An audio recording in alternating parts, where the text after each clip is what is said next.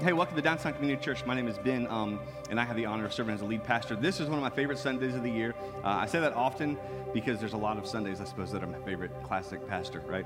Um, but uh, one of the reasons this is my favorite Sunday of the year is this is the Sunday right before exam week in the spring, which means this is a Sunday that um, a lot of you are celebrating a big life transition. You're uh, graduating, whether it's from your um, you know associate's degree or your um, you know your you know four year degree. Uh, you've got your BA, your BS, your master's, your, doctorate, but a lot of people are graduating about this time. And we spend a lot of time together on Sundays or throughout the week in community groups or throughout the week serving with one another. And every year, the Sunday right before exam week, I do what's called, in case you missed it, in case you missed it, or um, if you didn't hear anything else, is another way to say that. Because most times in a sermon, I'll say something along the lines of this, and you'll hear this fairly frequently now that you know about it. You'll see the pattern and the recognition. It's, um, if you don't hear anything else, this is what I want you to know. If you don't hear anything else, this is what I want you to know. And so I'll kind of tune into that simple thought and idea every Sunday that, hey, this is the central thing and thought and idea that I want you to walk away with. So once a year, I kind of take all of the thoughts, all of the ideas, and pray and say, okay, God, if, if they don't hear anything else, and they don't hear anything else. What is it that as you go to the next stage in life or place in life, um, what is it that I want you to know if you don't hear anything else? And, and frankly, this is going to be helpful, I think, no matter if you're going through a transition or not. But before we get there, um, if you're graduating, can you raise your hand? Can we like, like cheer for you for a second? Congratulations. That's awesome. Some of you might be in the room right now. If, are, is, are there any parents of graduates? Is there any parent? Can you raise your hand? Hey, congratulations to you. That's a huge accomplishment, and parents, welcome. Uh, you, you, good job. You, um, you now get a raise. You don't have to pay for your kids anymore. Hopefully, right? or some of them. remember my dad when I graduated, he was like, "Man, I'm getting a raise. This is great." I'm like, "Well done, son." You know. But anyway. So, no matter where you are, I think this is going to be helpful because as you think about life, life is full of transitions, right? Inevitably full of transitions. And one of the more difficult things as you transition from college into the next step in life is to this point, virtually everywhere that you've been, all the relationships that you have developed have been proximal and they've been close in age and oftentimes interest, right? So you grew up and you were playing uh, sports and you went to school and you were in people around your grade, around your class, around your age. You had similar interests, you had um, a lot of frequency.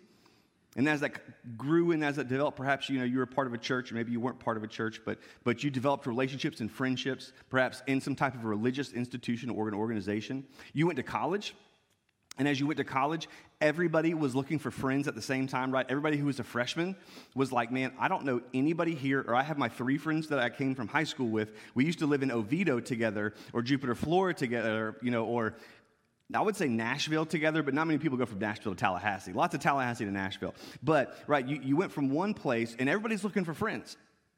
But as you graduate, one of the more difficult things about faith is that when you are in a community of faith, keeping the momentum of your faith is very easy. But life creates transitions, and transitions disrupt community, especially when you move from one place to another place. And what happens oftentimes as a result of that is you struggle. And we all struggle. And frankly, whether it's because of a life transition or not, we all have times in our life where we feel like we're doing well spiritually. We feel like uh, on a spectrum of things, one side of that might be for the first time ever, I'm actually investigating faith. I'm actually investigating the things of God. For some of you, it might be, man, I'm reading my Bible consistently for the first time ever. I'm going to community group for the first time ever. And I've been doing that for a while, and I've been reading consistently and praying consistently. There's some sin that has been in my life that I've been able to overcome. But when you're disrupted in your rhythms and in your people, and oftentimes in this next stage of life, you go to a place where you're now working 40, 50, maybe 60 hours a week. And everybody around you already has friends, and nobody around you is your age. And here's the problem here's what nobody tells you you have to be mentally present almost the entire time. It's the worst.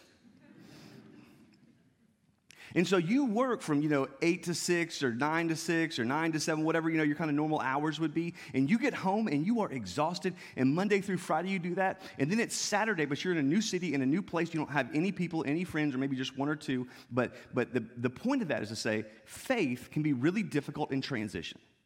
And when transition hits, when difficulties hit, we oftentimes go through kind of troughs in our faith. We go through some, some regression in our faith and some difficulties.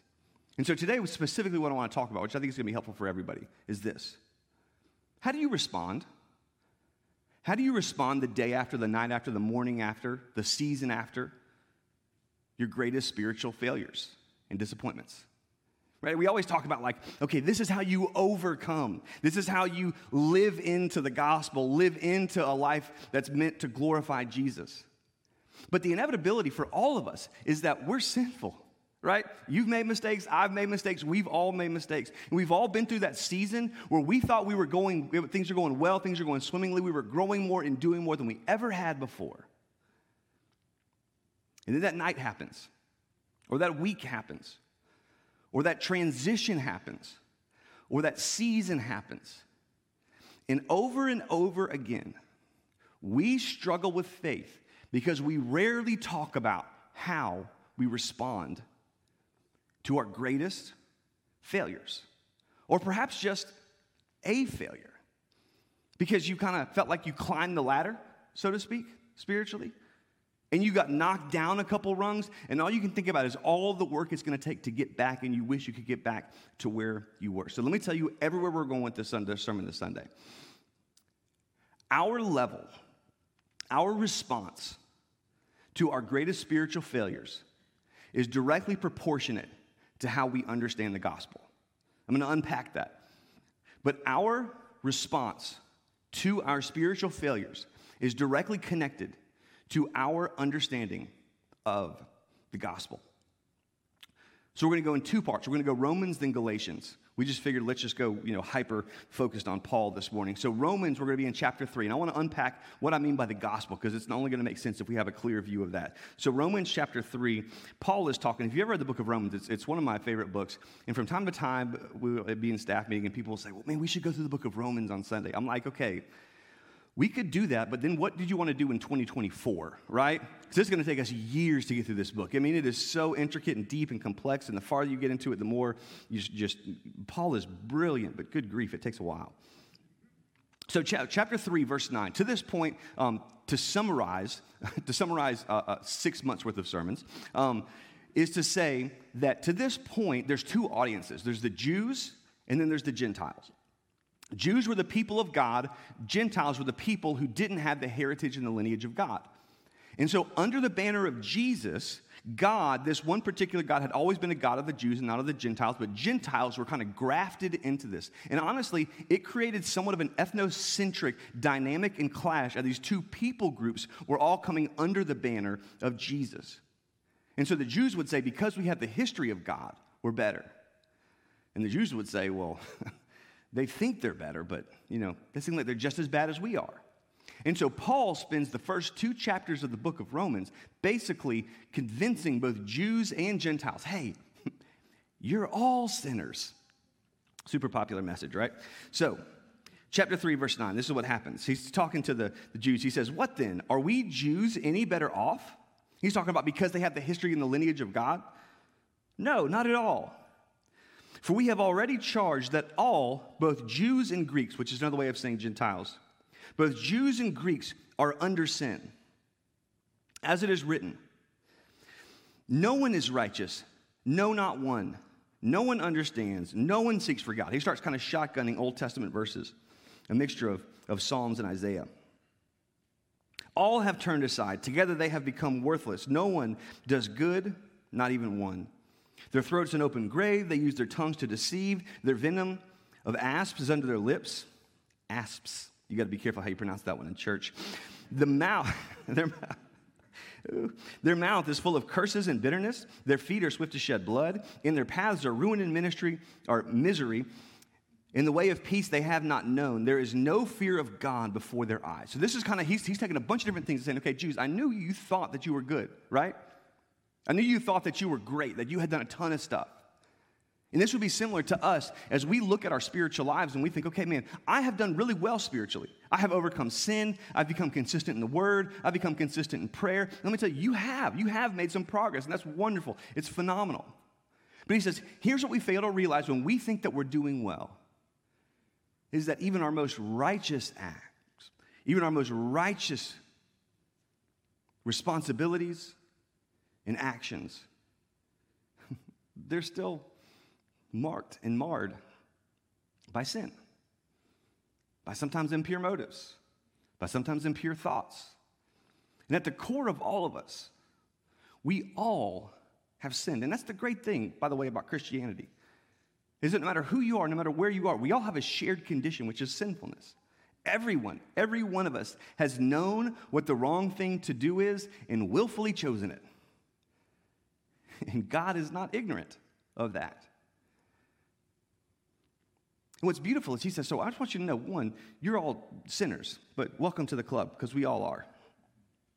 He says, Now we know, verse 19, that whatever the law says, it speaks to those who are under the law, so that every mouth may be stopped and the whole world may be accountable to God. In other words, and so we know that the purpose of the law is was to make us accountable to God. This is another way to say it in verse 20. For by works of the law, no human being will be justified in his sight, since through the law comes knowledge of sin. Now, I know everyone's totally clear on what that means. So let me explain it for those of us who are still trying to process that. He says this So, by works of the law, by us doing well spiritually, by us attending, by us showing up at church, by us doing well, he says, no one, no human being is justified. In other words, none of us are good with God because of our good behavior, which is different for some of us, by the way. Because if you were raised in a church like I was raised in, you were good with God based on your good behavior. If you um, took off your hat when you prayed, and if you didn't, it's like, man, I'll tell you what, this generation, they're sinners, you know? Depending on what kind of clothes you wear, you wear or wore.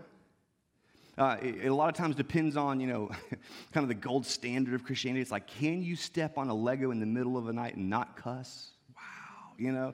Out of, you know, and somebody's gonna look at you in the accountability group and they're like, hey, out of the overflow of the heart, the mouth speaks. Sinner, you know? You're like, yeah, but it was really sharp. What's interesting is we think morally we have climbed the mountain. And so now we're good. And Paul looks and says, hey, hey, hey here's the deal. None of us, none of us, not a person in this room is good with God because we have done good. In fact, in fact, it's the opposite. It's the opposite.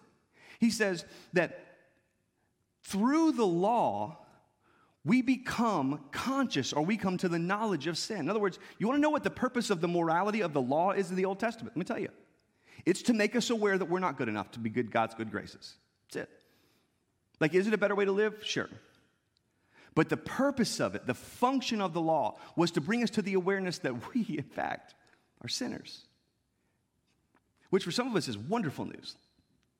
Because you came in this morning feeling that way, right? And I came in this morning perhaps feeling that way.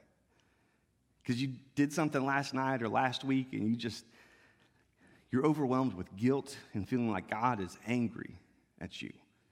Well, here's the good news that's just validation that you are, in fact, a sinner. But none of us were supposed to be righteous or justified or made right with God because of the good things that we've done. It's only that we would realize that, in fact, we can't be good enough. Verse 21, he says, But now the righteousness of God,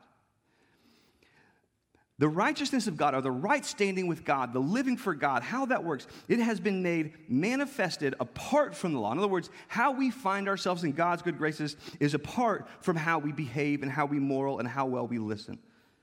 He says, although, let me be clear, the law and the prophets bear witness to it. So don't think this is a deviation from the Old Testament. This is the fulfillment of that. He says, the righteousness of God through faith in Jesus Christ for all who believe. So this is so this is the new deal. This is the new covenant. It's about Jesus. It's for everyone who believes. There is no distinction, aka between Jews and Gentiles. It all pinnacles in verse 23 for all have sinned and fallen short of the glory of God. In other words, the universal condition of humanity is that we've all sinned and we've all fallen short of the glory of God.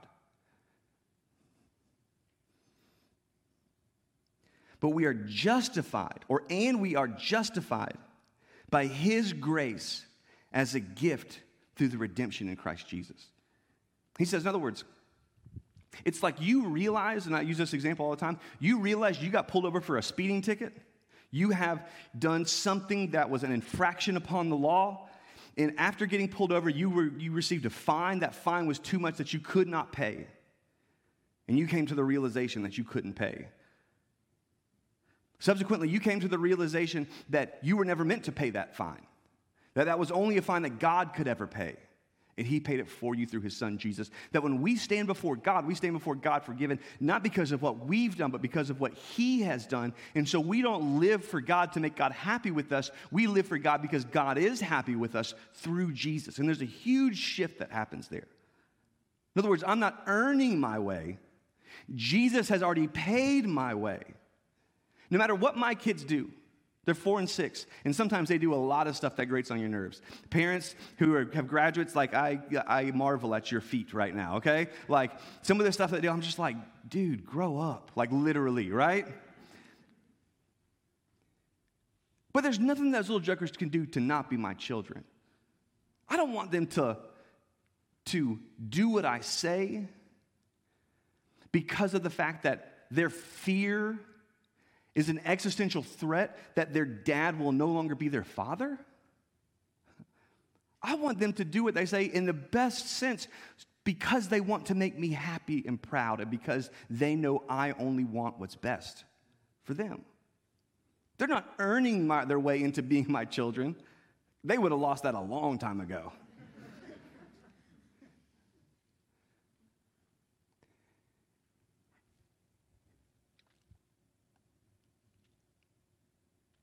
He said that's through redemption that is in Jesus Christ, who God put forward as a propitiation by his blood to be received by faith. This was to show God's righteousness because in his divine forbearance he passed over our former sins. The propitiation, the idea behind that is, is Jesus, because God is love, 100%. God is also just, and he also is a judge. The wrath of God had to be fully and finally satisfied for us to receive the love of God. And Jesus stepped in that gap for us. Now, let me tell you why this is so important. In fact, I've got an illustration um, from my house. So, actually, this is an illustration um, from the London house. So, thanks, Jewel uh, Colley. Somehow we came up on this.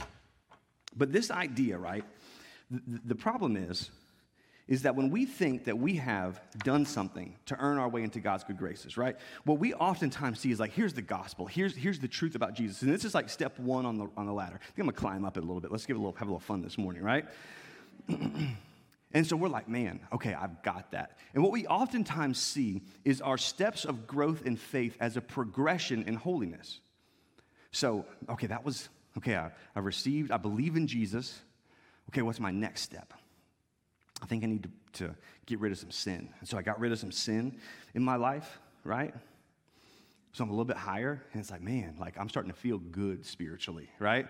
And a part of that, that, that, that sin kind of overcoming um, was perhaps you started like reading your Bible and praying, and you went to community group. And then, this, this was crazy. You went from just like spiritual growth, you, you started leading people. I don't know how crazy this is about to get. This is called faith right here, okay? This is a bad idea.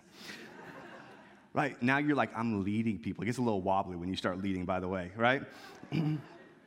But you start growing and growing and growing in your faith. And the problem is, then you hit a transition. You hit a transition. And this, this progression, I just took a couple steps up. This progression took, it took months. Some of us, it took years to get to this point. Well, the problem is, is when we go through a setback in faith because we think we have earned our way up. We think that the gospel is the first step or the first rung on the ladder or the first step in the staircase. When we fall, which I'm not going to fall, I'm just going to step down, we take intentional steps of disobedience. That's what we're going to go with right now. Make it spiritual. what happens is, is we're thinking, man, we're back at square. Like, like, okay, I get the gospel. I still believe in Jesus. I still have my faith, but it's just everything is so different, and reasonably so. And this is why setbacks are so difficult.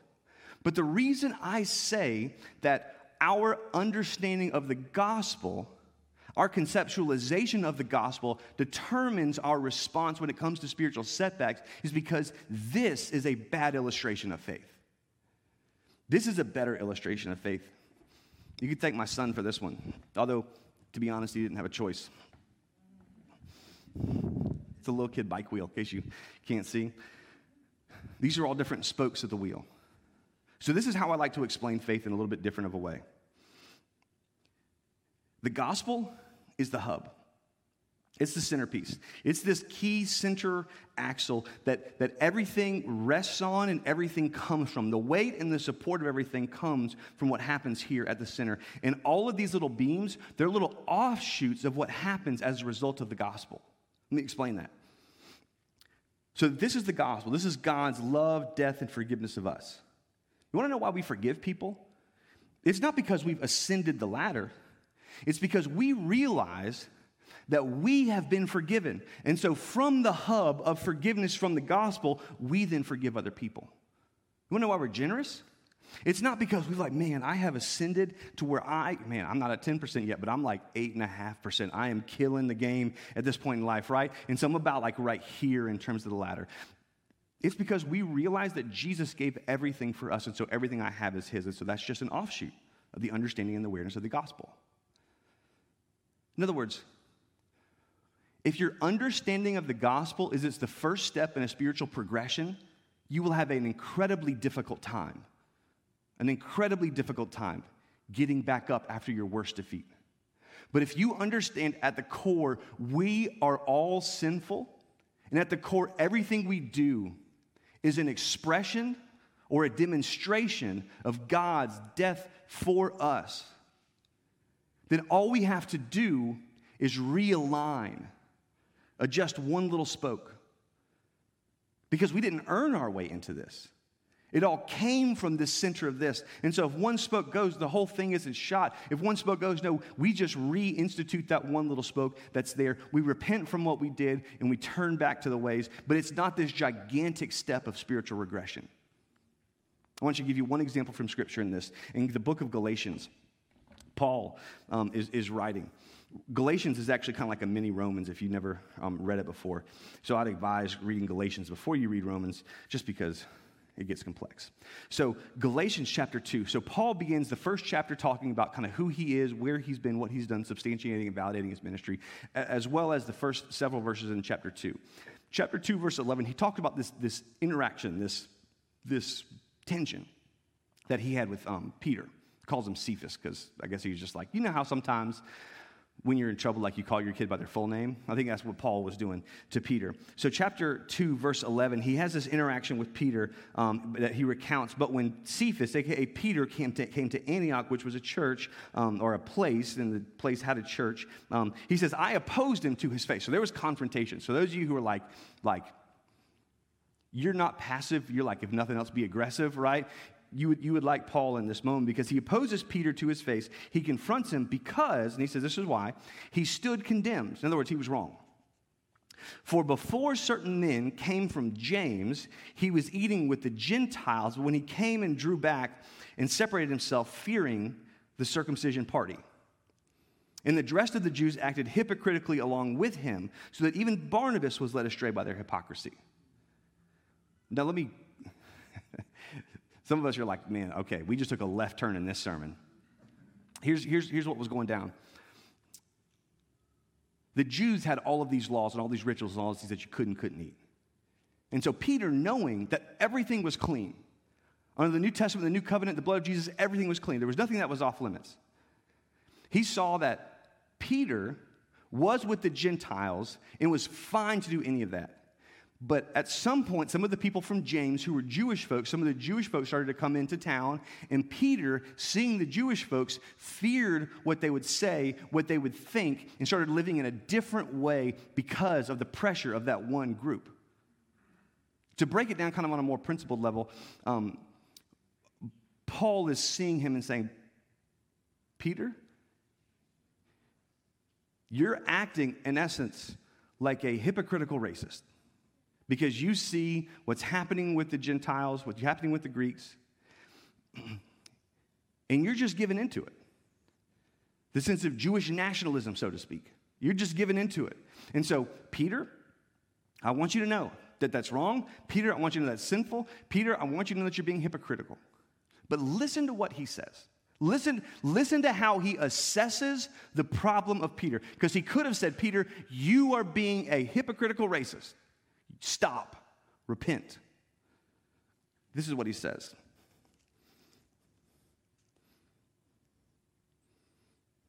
But when I saw their conduct was not in step with the truth of the gospel. In other words, and here's what I realized that this was simply a misalignment from the expression of the truth of the gospel. That God is for everyone. There are no Jews, there are no Greeks, there are, there, that, that everyone is sinful, everyone is redeemed in Jesus, that everything is now clean. And what I realized was hey, hey, hey, hey, uh, Peter, at the core of this, I could say it's a lot of things, but at the core of it, this is a misalignment of the gospel. And so, Peter, here's what you do you just realign with the gospel. He says it this way to him. He said, and I said to Cephas before them all, if though as a, a, Jew living like a Gentile and not like a Jew, how can you force the Gentiles to live like Jews? In other words, Peter, you know that the gospel speaks clearly about this. You know what the gospel says about Jews and Gentiles and things that are clean and aren't clean. So live in alignment with the gospel. So here's what I want you to know and do. And here's, here's the, if you didn't hear anything else. I want you to know this nothing you will ever do, nothing you will ever do is what makes you righteous and right with God. It is only through Jesus' death, his blood, and his resurrection. In that morning you wake up, that morning, and perhaps it's a morning, or perhaps it's just something that happens that you come to the acute realization that for the last week, or the last month, or the last year, or perhaps the last decade, You have lived in such a way that you look back and think, I am such an idiot. I am so dumb. And how could I make this mistake again? You feel like you failed, and you feel like perhaps you have outrun the love of God, that there is no forgiveness. Here's what I want you to know you were never good, anyways. and that is such good news. because you thought you were good, you thought you were great, but you weren't. We, we were good kind of subjectively, comparatively to, to you and you to me, but compared to the holiness of God, the other day, Rhodes, my little four year old, he brought home this um, painting, this drawing, not painting, drawing from school, big piece of paper. It's all green. I said, Rose, what is that, buddy? Because it's a golf course. It's like, sweet. That's what I thought it was. Carrying the camera to the car. He goes, No, Dad, I, I changed my mind. It's a rhino. All right, you know, whatever, whatever. What, what else? You sailboat. What else you got? You know, just what is it? Now he was so proud of that, and I was proud of him for that. Right? I saw that. I looked at it. I thought, man, Rose, that is awesome. You know, we celebrate, bro, buddy, you're, you know, wow, what a great artist. It's kind of that line between like parental lies and encouragement. You know, it's like, it's like, oh my gosh, that's awesome, dude. You know, wow, what a golf course. Wow, I see the rhino. Holy cow, right? Because, because it's not to say that like God's like, oh, you're awful, you're terrible, you're always like I think I, I think in the struggle to honor Him, God is honored by that. But like, right, if, if He's like Rembrandt, Michelangelo, you know, whoever it is, he's not looking at being like, wow, Rose, you really have potential, you know? Like, compared to the sophistication of the holiness of God, we're like a four year old drawing with a crayon who doesn't know how to do numbers and letters yet. And God is honored by that. But when we begin to overestimate the spiritual ladder that we have climbed, our setbacks become devastating. But when we realize that at best, every man at best is man at best, that we realize that the core of who we are, man, we are sinful and we do our best to give expressions to honor God. And at times we come to the realization, yeah, I messed that one up. But you know what? It's just further validation that I am, in fact, a sinner in need of a Savior. And it makes all the difference in the world. On the spiritual end of it, to not get to the point of spiritual superiority and bombastic holiness. And it also makes all the difference in the world when you come to the acute realization because of something that you've done or something that I've done that you are, in fact, a sinner. So if you don't hear anything else, here's what I want you to know God loves you, God died for you. We live to honor him, not to make him happy, but because he is happy with us because of Jesus. And when we come to the realization that we have just messed it up again, we have just created another data point that says we are still, in fact, sinners in need of a Savior, but sinners who are dedicated to continually struggling to love, glorify, and honor Him. So here's my prayer. Because I think we're all sinful, I think we all will mess up. And whether that that, that realization comes a day from now, a week from now, a month from now, a year from now, a decade from now. Here's what I want you to just think. I just want you to, I just want you to, I hope in that moment, and I pray in that moment, God lodges this so deep inside of you and me that when you come to the awareness, you simply have the, have the ability to pause and say, I am a sinner in need of a Savior. I always have been, I always will be. Thank you, God, for dying for me. That's it. I am a sinner in need of a Savior. I always have been, I always will be, and thank you, God, for dying for me. And I promise you, you will have the ability to have more spiritual resilience than almost anybody around you because you realized it was never about you in the first place. Let's pray. Jesus, thank you so much that though we all have sinned and fallen short of your glory, and we all live to glorify you, to honor you, we live towards you, for you, in holiness to the best of our ability as your spirit works and pours and moves inside of us, knowing that at the end of the day we are still sinful. We live in the already not yet. Our salvation has already been determined. We are not yet there, and so we live in this, in this sinful state, struggling to glorify you.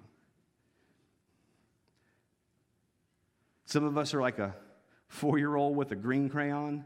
Some of us are like an 11th grader with a cool set of iPad pencils.